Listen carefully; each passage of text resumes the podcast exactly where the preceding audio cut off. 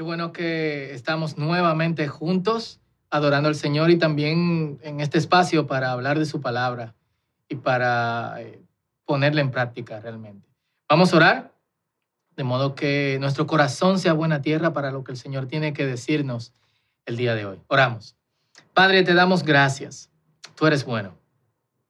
Y hemos visto tu bondad en medio de toda esta situación. Háblanos. Tu palabra es verdad. Tu palabra también dice que es la forma de que limpiemos nuestro camino. Es también, Señor, meditando en tu palabra y teniéndole en nuestra mente presente todo el tiempo, que nos alejamos del pecado. Es también por tu palabra que recibimos ánimo. Así que te pido que tu Espíritu Santo esté en cada uno de nuestros hogares, en cada lugar donde alguien está viendo el servicio o escuchándolo.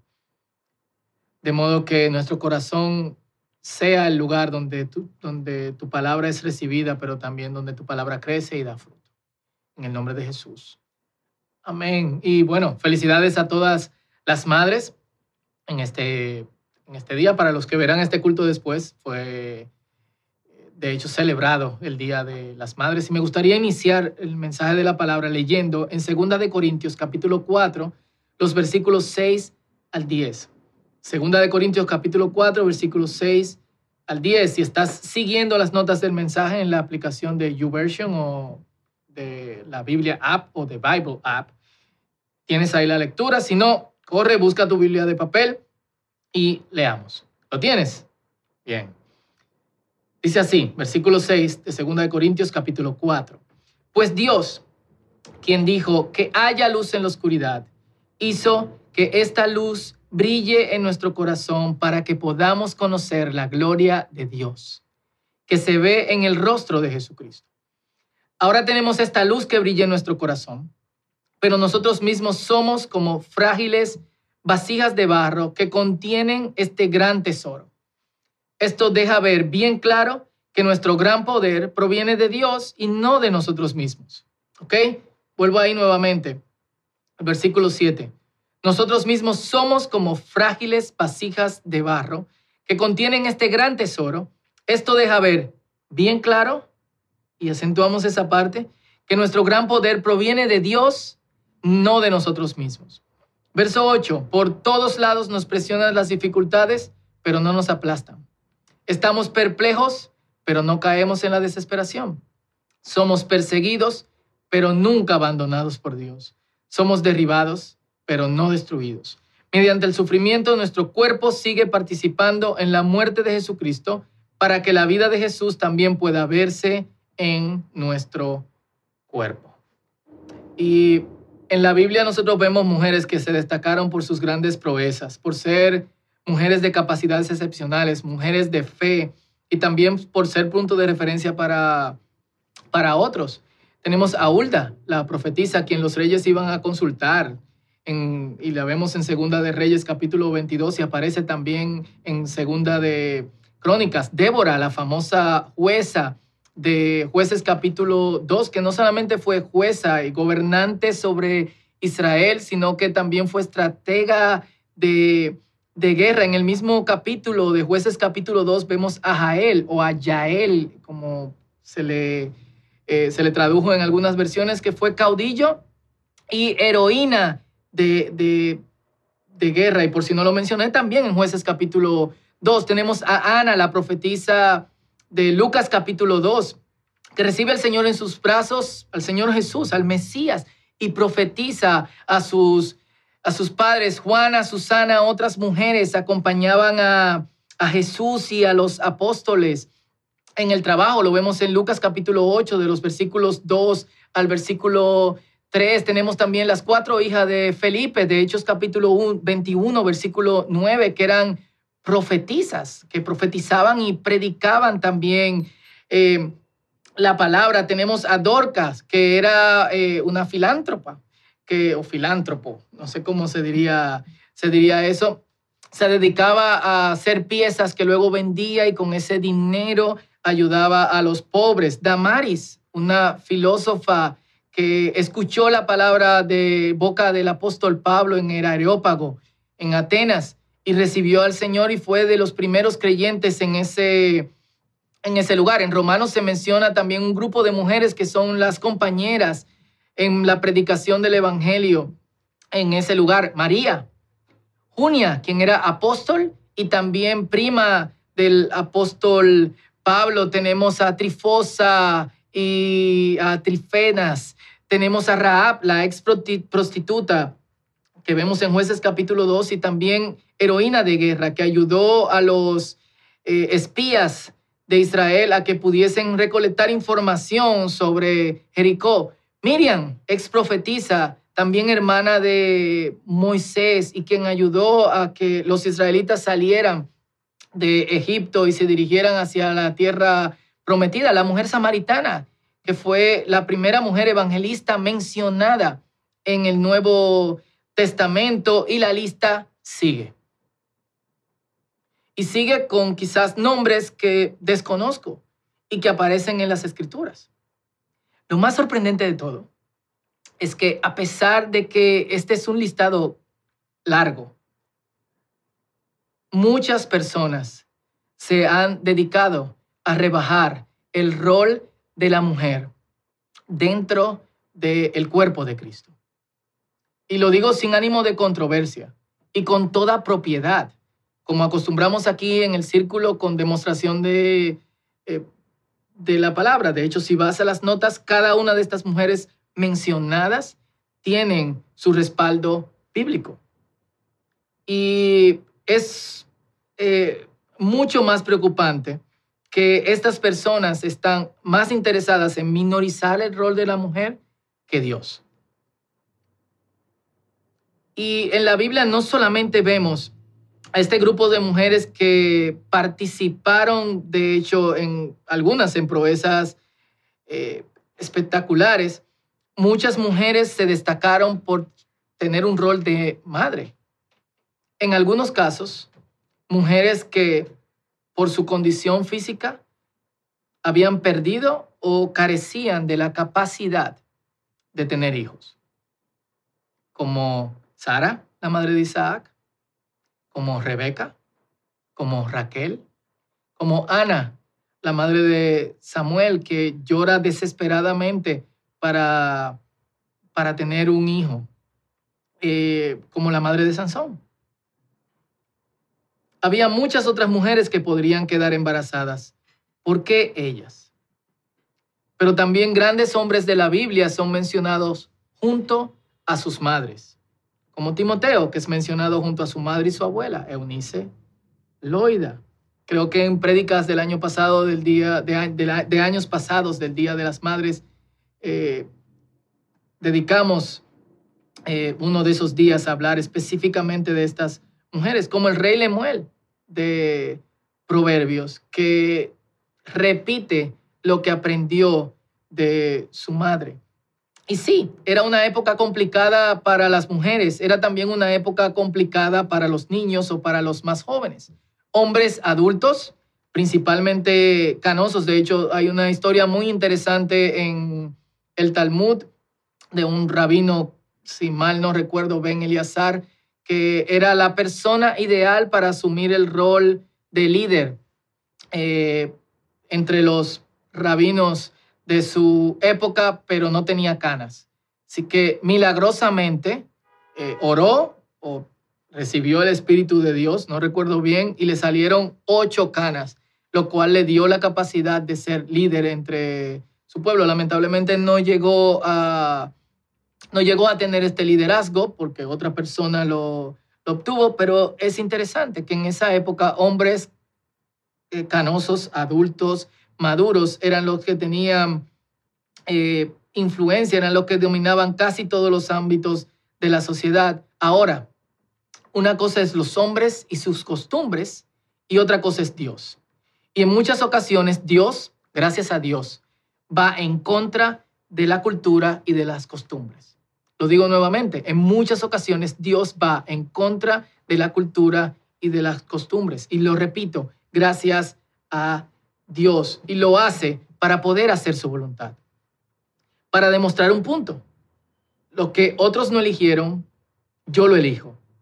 lo que otros desprecian, yo recibo. Así que mujeres, niños, jovencitos, fueron escogidos por Dios constantemente a través de las escrituras para mostrar su gloria. Y lo digo conectado al pasaje que acabamos de leer, al cual voy en un ratito, aunque ya estamos en él. Eh, simples vasijas de barro. Eh, parte de la sociedad, parte de la población que era considerada como baja. Y lo más importante de todo, quedaron grabadas en las páginas de la Biblia, de las Escrituras. Y con esto, antes de continuar con el mensaje, yo quiero animarte a ti, madre, que, que nos estás viendo o escuchando el día de hoy. Quizás eres una madre en una familia que nosotros llamamos, aunque no me gusta la palabra, funcional, una familia típica. Quizás eres una madre soltera, quizás eres viuda, quizás eres abuela. Y te estás preguntando cómo Dios me puede usar. O quizás te has tirado por el suelo y has dicho, ¿acaso Dios puede usarme? Ya Dios te está usando. Al ser fructífera, al eh, dar a luz a muchos de nuestros hermanos de, del círculo, a otras personas que están siendo o que serán grandes hombres y mujeres en la sociedad, Dios te está usando. Y yo quiero animarte a que no dejes que nadie rebaje tu rol. Porque en la soberana voluntad de Dios, en su gran amor, Él decidió darte esa oportunidad y esa capacidad dentro de algo que es difícil. Como padre lo digo, y no le llego ni al tobillo a alguno de ustedes, pero la paternidad es difícil. Y yo quiero animarte, hay algo mucho más grande en ti. A pesar de lo que tú crees que otros ven, Dios ve lo que Él ha puesto en tu interior. Y el pasaje que leímos en 2 de Corintios se enfoca precisamente en eso. Empieza con una referencia en Génesis. Dice, Dios que dijo, sea la luz, también ha traído luz a nuestras vidas. Y eso es lo sorprendente. Dios ha vencido la oscuridad que había en nosotros, de modo que ya nosotros no seamos definidos ni nombrados por nuestro pecado, de modo que ya nosotros no seamos definidos por cómo otros nos ven, sino por las nuevas posibilidades que Dios nos ofrece. Así que nos da su luz. Y Dios no está interesado en hacernos personas que tengan una iluminación privada. De hecho, lo que Dios quiere, una iluminación personal, Dios me ha dado esta luz para mí. De hecho, lo que Dios quiere es que nosotros brillemos y que nosotros iluminemos desde dentro. Desde de hecho lo que no se ve y lo que lamentablemente muchas veces nosotros no vemos y que espero que después de este mensaje de hoy muchos puedan ver desde dentro, desde nuestro interior, desde el interior de estas vasijas eh, de barros tan simples, tan ordinarias que otros ven hacia fuera. De hecho, en Isaías capítulo 42, versos 6 al 7, dice, yo el Señor te he llamado para manifestar mi justicia. Te tomaré de la mano y te protegeré, y te daré a mi pueblo, los israelitas, como símbolo de mi pacto con ellos. Y serás una luz para guiar a las naciones. Abrirás los ojos de los ciegos Pondrás a los cautivos en libertad, soltando a los que están en calabozos oscuros. Serás una luz. Abrirás los ojos de los ciegos. Pondrás los cautivos en libertad, soltando a los que están en calabozos oscuros. Así que Dios ha puesto en nosotros, otra vez lo digo, que somos simples vasijas de barros, su luz, su amor, su gracia. Y lo más sorprendente de todo es que no solamente queda en nosotros, sino que se refleja o se debe reflejar a través de nosotros. En el versículo 18 del mismo capítulo, en 2 de Corintios capítulo 4 dice, lo que se ve es temporal, pero lo que no se ve es eterno. Las vasijas de barro, como otros nos clasifican, como otros nos quieren ver, como la cultura nos definen, es temporal. Y lo temporal pasa. Pero lo que no se ve, es decir, lo que Dios ha puesto dentro de nosotros, aleluya, es eterno. Y volvemos. Vive por lo eterno, no por lo temporal. Y no solamente la sociedad puede definirte como alguien de clasificación baja, de los estratos más profundos o del gueto. A veces dejamos que las situaciones que nos rodean también nos definan y vivimos envueltos en una nube de conmiseración sin ver lo que Dios ha puesto dentro de nosotros, este maravilloso y sorprendente tesoro. Por eso la palabra de Dios aclara, a pesar de que nos presionan las dificultades, no nos aplastan. Y esta es la sorprendente confesión de fe que hace Pablo y que queda grabada en las escrituras. Escritura inspirada por Dios, te recuerdo, para que nosotros también la hagamos.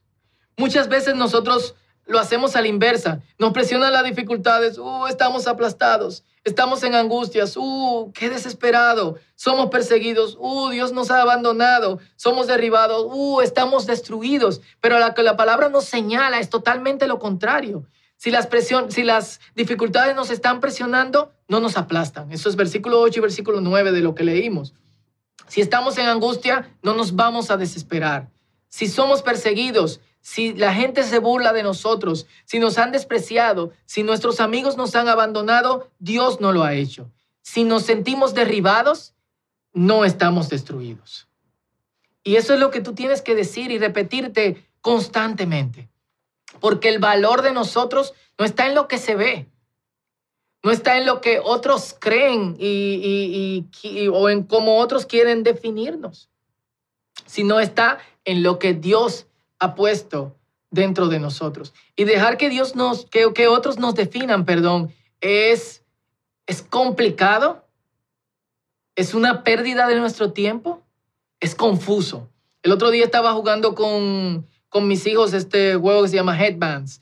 Te pones una carta en la cabeza junto con un cinto y tienes que decir qué tú eres en base a lo que eh, otros pueden responder. Así que va preguntando, ¿soy una persona? No. ¿Soy un animal? No. ¿Soy una fruta? No. ¿Soy un objeto? Sí. ¿Soy grande? No. ¿Soy pequeño? Sí. ¿Soy, eh, eh, ¿soy de interiores? No. ¿Soy de exteriores? Sí. ¿Acuático? No. ¿Terrestre? Sí. ¿Vuelo? No. ¿Camino? Sí. Y tú tienes que adivinar qué tú eres en base a la opinión de otros. Y muchas veces, a pesar de que Dios nos ha dicho, ustedes, estas ordinarias, aparentes ordinarias vasijas de barro, son el lugar en donde yo he decidido poner mi tesoro. Nos ponemos la carta en la frente y vamos a otros preguntándoles, ¿qué soy? ¿Soy grande? ¿Soy pequeño? ¿Cómo me ves? Y lo que la palabra de Dios nos está diciendo, no importa cómo tú me veas. Lo que importa es cómo Dios me ve. Y el versículo 10, y quiero leerlo en la telea, dice que a donde quiera que vamos, todos pueden ver que sufrimos lo mismo que Cristo. Escucha esto. Pero también pueden ver por medio de nosotros que Jesús tiene poder para dar vida a los muertos. Entonces, si Dios ha puesto algo tan extraordinario en nosotros para que podamos, para que podamos darle gloria, no para que nosotros tengamos la gloria. Y Dios se da el gusto de elegir a quienes quizás otros no hubiesen elegido. Y en la Biblia, vuelvo a esa parte, eran mujeres. Y vieron la lista, qué grande. También eran jovencitos. Y Dios eligió actuar para vergüenza de los hombres canosos que eran la influencia de la sociedad, a niños y jovencitos. David, Samuel, Josías, y la lista sigue. Dios decidió usarlos. Hoy eso nos incluye a ti y a mí. Dios decide usarnos. ¿Sabes qué hay dentro de ti? O sea, no, no. Yo no estoy preguntando qué hay fuera de ti, ni cómo tú te ves. Como tú te ves, es temporal. Es, ¿sabes qué hay dentro de ti?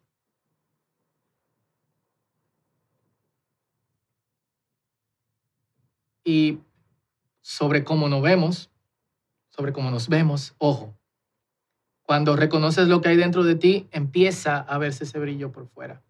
No me malinterpretes, pero, pero sigo preguntando, ¿sabes qué hay dentro de ti? Un tesoro, algo de extremado valor que Dios ha decidido poner. Segunda de Corintios 3:16 dice, ¿no saben que ustedes son templo de Dios y que el Espíritu de Dios habita en ustedes? Usualmente este versículo se dice en negativo. Si vemos a alguien fumando, hey, men, tú eres cristiano, tú sabes que tú eres templo de Dios, no, no lo hagas. Si vemos a alguien bebiendo como un loco, tú sabes que tú eres templo de Dios, no lo hagas. Como me dicen a mí a cada rato, cada vez que me ven con mi doble litro de Coca-Cola, men, somos templo del Espíritu Santo. Pero casi nunca se usa este texto en positivo. Y cuando digo positivo es como una característica positiva de todos nosotros. El hecho de que el Espíritu esté en nosotros no debe ser reconocido ni se nos debe recordar cuando estamos haciendo algo dañino para nuestro cuerpo. Eh, está bien eso, pero no debe ser la forma exclusiva. El hecho de que el Espíritu Santo es y está dentro de nosotros debe ser recordado siempre porque es nuestra identidad eh, y hará que nosotros evitemos salir afuera a preguntarles a otros, ¿quién soy? ¿Soy pequeño? ¿Soy grande? ¿Qué soy? Entonces, hermano, hermana, que me escuchas el día de hoy, hay algo súper grande dentro de ti. Y quizás te sientes tan ordinario, tan ordinaria, pero no es lo que Dios está viendo. Y a lo que las escrituras nos están señalando es a que veamos desde el punto de vista de Dios. Y esa es la invitación que te hago, que te hago el día de hoy. Sí, por fuera parecemos tan simple y de hecho a través del tiempo nos vamos deteriorando, enfermando, decayendo, pero por dentro, nunca hacia abajo, vamos surgiendo. Deja que lo que hay dentro de ti se deje ver. Deja que tú le repites constantemente a tu mente a pesar de lo que, lo que pueda verse, Dios sigue estando ahí. Y sobre todo, que tú eres templo del Espíritu Santo. Oremos. Padre, en el nombre de Jesús, gracias.